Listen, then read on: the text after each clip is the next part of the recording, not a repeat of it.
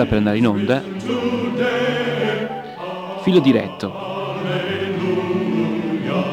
Registrazioni dal vivo effettuate presso le chiese cristiane avventiste italiane.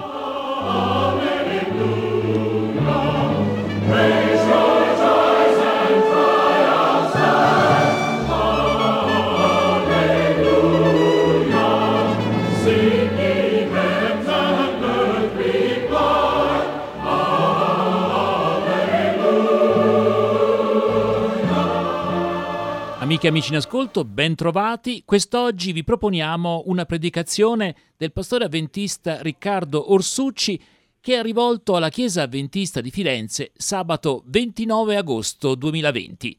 Il tema è quello della testimonianza cristiana. Buon ascolto. Saluti a voi e a tutti coloro che ci ascoltano tramite la radio, in modo particolare a coloro che sono a casa per ragione di salute e non possono essere con noi. Bene, questo trimestre che stiamo vivendo tramite la scuola del sabato, in questo trimestre credo che ci siamo resi tutti conto che il centro non solo è la testimonianza, ma è Gesù, perché Gesù è colui che ci mostra perché testimoniare e come testimoniare. Il grande maestro è l'esempio di empatia, è lui che ci insegna la delicatezza, l'amore, la misericordia verso gli altri, la compassione, il perdono e quant'altro. Queste caratteristiche di Gesù sono presenti in ogni occasione, in ogni incontro che Gesù ha con altre persone. Vi ricordate gli accusatori di quella donna gettata per terra eh, in mezzo alla polvere eh, e tutti quei farisei, quegli scribi che l'accusavano di averla colta in flagrante adulterio, vi ricordate? E la cosa che mi ha sempre colpito in questa storia è che Gesù che in quel momento ha avuto un'occasione straordinaria per svergognare quegli scribi, quei farisei, quegli ipocriti, poteva svergognarli davanti a tutto quel popolo lì presente. E Gesù invece non lo ha fatto. Poteva togliersi qualche sassolino dai sandali quel giorno, ma non lo ha fatto.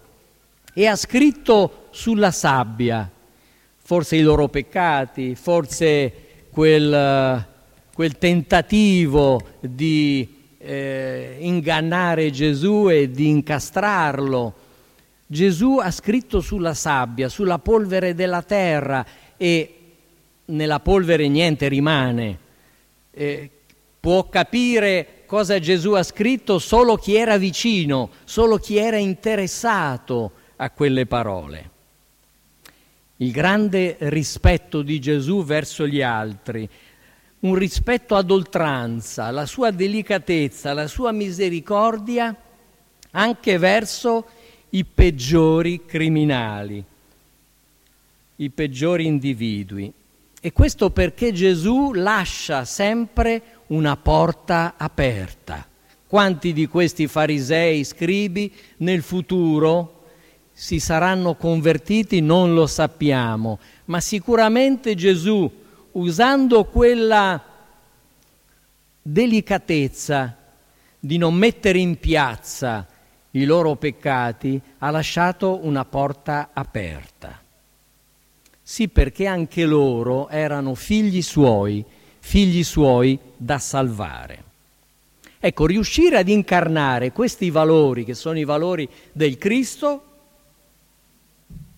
Credo che la nostra vita familiare, comunitaria, lavorativa sarebbe la cosa migliore per essere testimoni del nostro Padre e di nostro Gesù Cristo. In questi mesi, rileggendo i Vangeli durante il lockdown che abbiamo trascorso noi per fortuna nostra in Germania, e quindi siamo stati poco chiusi in realtà, però abbiamo dedicato del tempo la sera alla lettura dei Vangeli e, e in modo particolare ci siamo soffermati una sera sulla parabola del buon samaritano e Gioia in quel momento mi ha posto una domanda che mi ha fatto riflettere e che oggi riproporrò per la riflessione di noi tutti.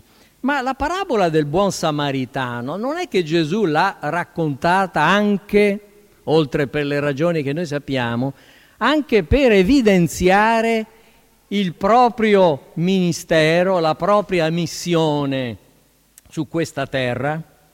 E allora cerchiamo di capirlo. Prima di tutto, la parabola si sviluppa, prima scena della parabola, la parabola si sviluppa in un contesto di violenza e quindi dipinge anche la nostra società, perché anche la nostra è una società violenta.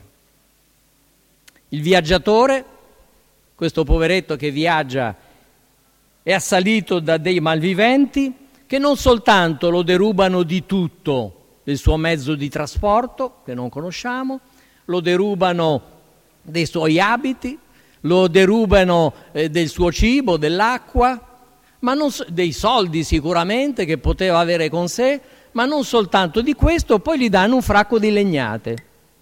Quindi lo malmenano e lo lasciano mezzo morto per strada.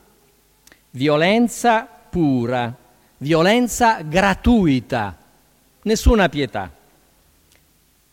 Ci vengono in mente episodi di cronaca dei nostri tempi, anziani derubati e poi massacrati di botte, oppure barboni picchiati per strada e poi magari dei giovinastri che non sapevano cosa fare hanno messo del fuoco al poveretto. Violenza gratuita. E potremmo continuare, prostitute, stranieri, eh, esseri umani sfruttati fino all'osso, schiavi senza diritti. La lista potrebbe non finire mai. Passiamo alla seconda scena. Seconda scena entrano in, eh, in scena eh, sacerdoti e leviti coloro che avevano il compito in Israele di incarnare le caratteristiche e le qualità del loro Dio.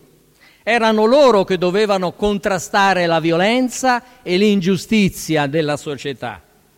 Ed invece cosa accade? Passano per quella strada, vedono il poveretto e cosa fanno? Vanno oltre.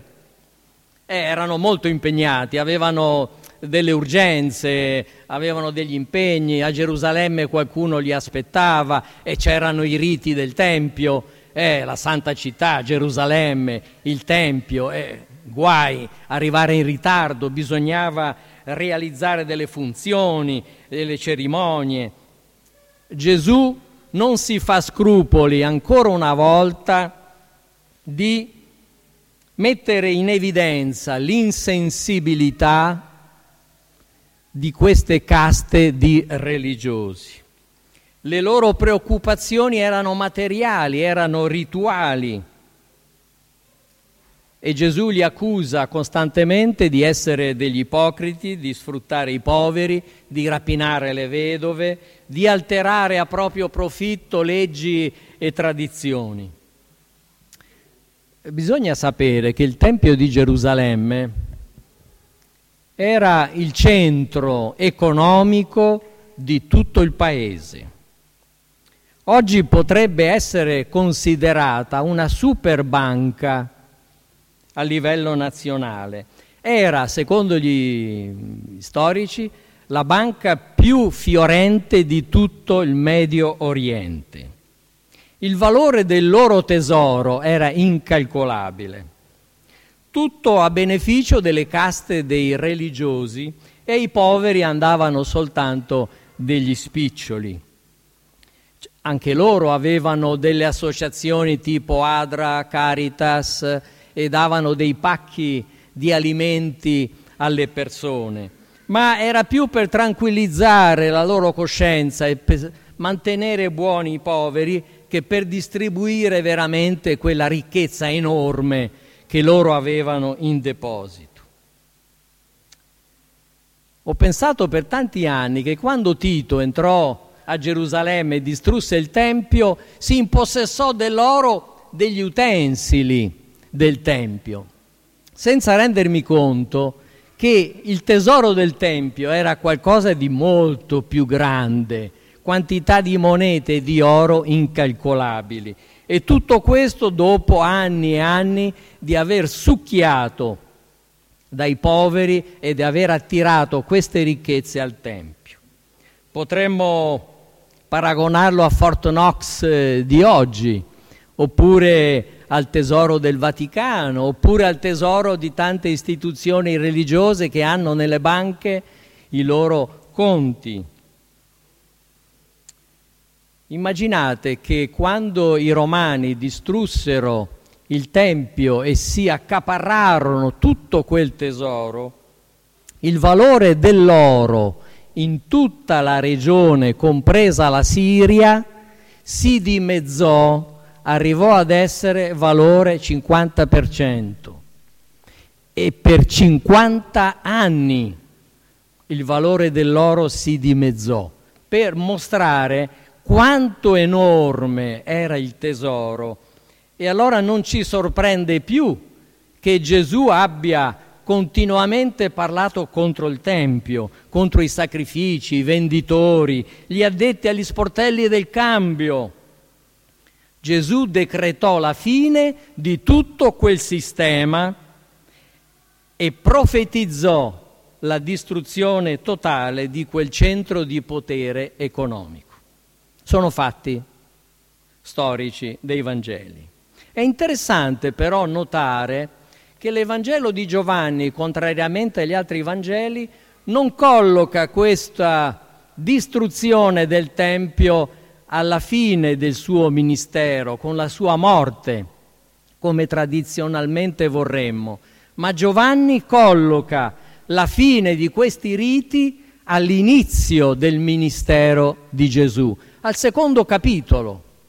E forse ci sarebbe da riflettere su questo argomento. Secondo il quarto evangelista, la prima azione di Cristo in favore del suo popolo fu la liberazione degli animali destinati ai sacrifici, la cacciata dei venditori e compratori e banchieri, i cambiavalute, dalla sua casa di preghiera e rovesciando i loro tavoli e i loro soldi voleva dire che la sua casa di preghiera, il suo regno non era fondato su quei principi materiali. In altre parole, Gesù all'inizio del suo ministero libera il popolo di Israele dal potere del Tempio.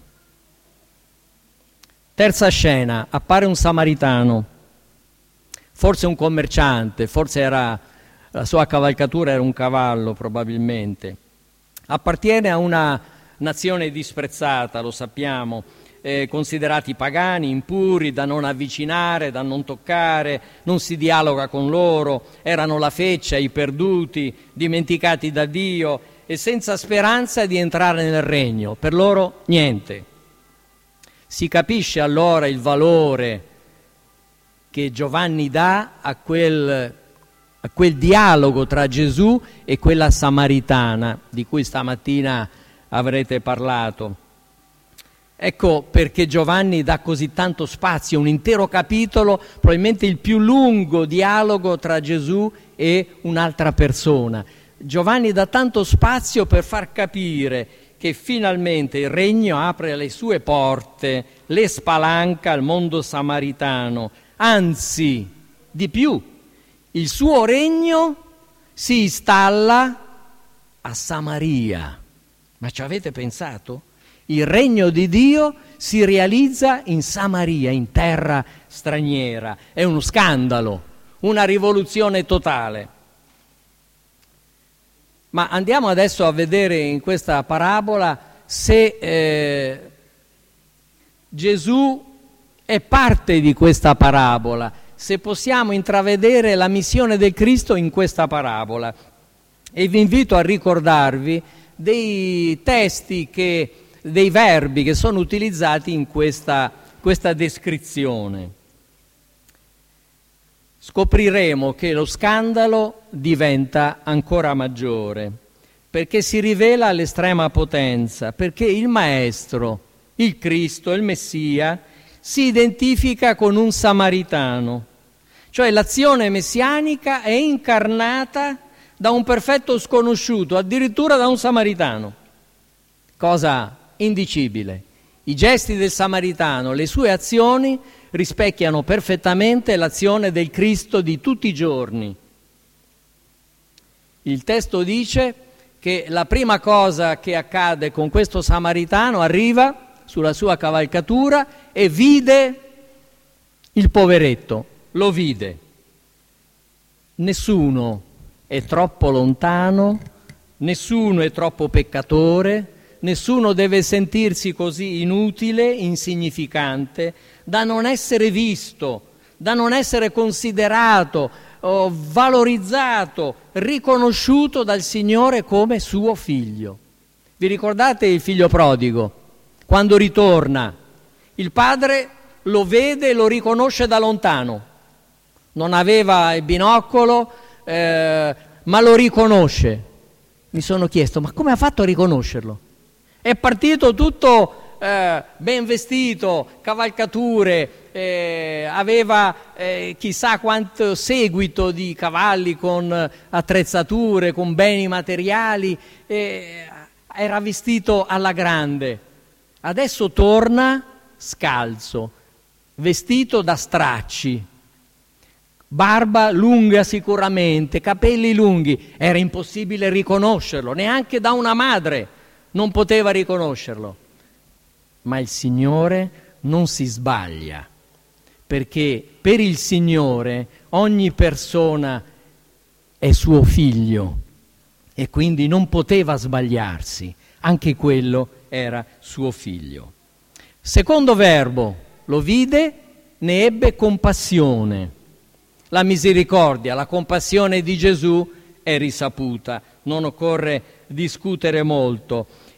Gesù accoglie e ha compassione di chiunque, anche di coloro che non credono. Vi ricordate quel padre Gesù sovvieni alla, alla mia incredulità? Non credeva. Eppure Gesù interviene, ha misericordia di lui. Eh, Marta e Maria, quando Gesù risusciterà Lazzaro, loro ci credono? No, non credono possibile. Sì, risusciterà quel giorno finale, ma Gesù interviene lo stesso, malgrado l'incredulità delle persone. Gesù interviene anche quando nessuno gli chiede niente. Vi ricordate la vedova di Naim? Stava accompagnando il figlio, diremo oggi, al cimitero, con il seguito Gesù si avvicina, ma nessuno gli chiede niente, neppure i discepoli non intervengono. Anche loro non capiscono, sono sempre lontani dalla realtà. Nessuno chiede niente, ma Gesù ferma il corteo e interviene e ha misericordia di questa donna. La misericordia infinita, sublime, straordinaria del Cristo Terzo verbo, avvicinatosi. Il samaritano si avvicina. Gesù non ha paura di contaminarsi o di ammalarsi toccando lebrosi, toccando stranieri, indemoniati, pubblicani, peccatrici o peccatori, diversamente abili. Non ha paura di mescolarsi con la gente, di sporcarsi le mani. Gesù cancella dal gergo religioso un sacco di parole e fra queste sicuramente anche le parole impuro e impurità. Gesù le cancella dal gergo religioso. Anzi, così sperava, visto che ancora oggi esistono queste parole, fra l'altro a volte appaiono anche nella nostra letteratura. Fasciò le sue piaghe, Come ho detto, Gesù si sporca le mani. Altre volte ha fatto del fango con le mani e l'ha messe sugli occhi di quel cieco, vi ricordate? E poi in riva al lago di Galilea accade una cosa particolare eh, con quel Gadareno, vi ricordate un indemoniato, una persona particolare, eh, furioso, un pazzo scatenato. E quando arriva la folla dei villaggi trova il poveretto, vi ricordate in che situazione? Lo trovano seduto tranquillo, cosa eh, anomala, e poi lo trovano vestito. Vestito? Eh, forse i discepoli in barca avevano portato il sacco della Dorcas, avevano il sacco con le emergenze, oppure qualche discepolo impaurito, perché erano tutti impauriti in quel momento, si è tolto un mantello o forse Gesù stesso ha dato una parte del suo mantello. Comunque sia, Gesù si sporcava le mani e poi versò sopra le sue ferite vino e olio. E beh, il vino disinfettante, l'olio è un unguento lenitivo, però vino e olio sono anche nella cultura ebraica espressioni della generosità di Dio, delle sue benedizioni verso il suo popolo. E poi lo mise sulla sua cavalcatura e qui cambiano i parametri. Colui che è il padrone dell'universo, colui che è il creatore, adesso scende e va a piedi e il peccatore, il poveretto, va sulla cavalcatura. Gesù è venuto non per essere servito, ma per servire. E poi finalmente lo porta a una locanda. È il pastore che porta la pecora all'ovile, nel luogo protetto, nel luogo sicuro, come dovrebbero essere le nostre comunità la nostra famiglia, un luogo protetto, un luogo sicuro dove ci sentiamo a nostro agio, dove chiunque entra si sente a casa propria, si sente accolto, si sente stimato, apprezzato, valorizzato. E poi non finisce qui, si prese cura di lui, dice il testo ancora. Ma che cosa poteva fare ancora di più il Signore per il suo popolo, dice un profeta antico parlando della vigna del Signore, vi ricordate? Cosa poteva fare ancora di più? Eppure fa ancora di più questo samaritano. Il giorno dopo, prima di andarsene, va a parlare con l'oste, gli lascia due denari, che era una buona somma, e gli dice qualcosa, gli lascia due denari. Ah, scusate, ma se il samaritano rappresenta Gesù, l'oste chi rappresenta? L'oste chi è? Siamo noi, sono io, sei tu, al quale Gesù dà due denari, dà doni, talenti, capacità, denaro, possibilità, tempo, ci dà mille, mille cose ogni giorno. Per quale ragione? Gli disse all'oste, prenditi cura di lui. Gesù mi ha lasciato questa missione di prendermi cura degli altri, del mio prossimo, per usare il termine della parabola. Ma non finisce qui. La sua attenzione continua e poi dice tutto ciò che spenderai di più te lo rimborserò al mio ritorno. E beh, qui eh, per noi c'è un riferimento forte al ritorno di Cristo. Qui si parla della sua venuta. Chi sarà fedele in poca cosa, io lo stabilirò su tanti beni. Qui si parla del ritorno di Cristo, di quello che ci attende, di ciò che il Signore ci vorrà dare un giorno. E c'è un testo nei Vangeli che credo citiamo poche volte, dove dice quando avrete fatto tutte le cose che vi sono comandate, ritenetevi, ditemelo, servitori inutili. È un testo forte, simpatico, no? Fuori dalle regole, come in genere i testi di nostro Signore. E questo testo mi dice che il mio valore come credente, come cristiano, il mio valore si rivela quando vado oltre ciò che era previsto, ciò che era scontato, ciò che è obbligatorio. Se amate i vostri amici, dice Gesù, e eh, cosa fate? Niente. Se invitate coloro che vi ricambieranno l'invito, cosa fate? Niente. Siete nella normalità banale, la più banale, niente di nuovo, siete servi inutili. Amare i nemici sì che farebbe la differenza. Perdonare a chi non chiede perdono, questo sì che farebbe la differenza. Rispondere a chi non ha voce, questo sì che farebbe la differenza. E le persone che non hanno voce oggi nella società sono tantissime.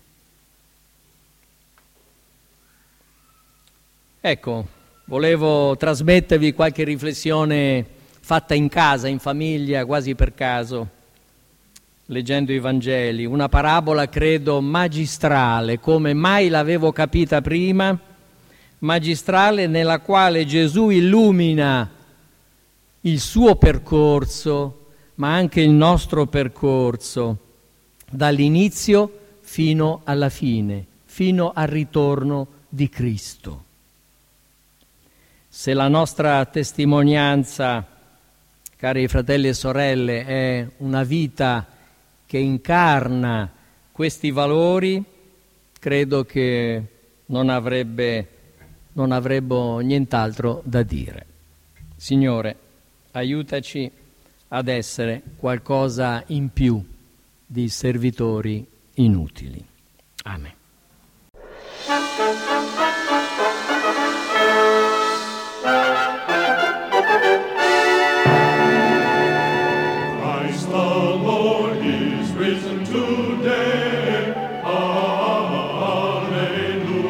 Abbiamo trasmesso Filo diretto.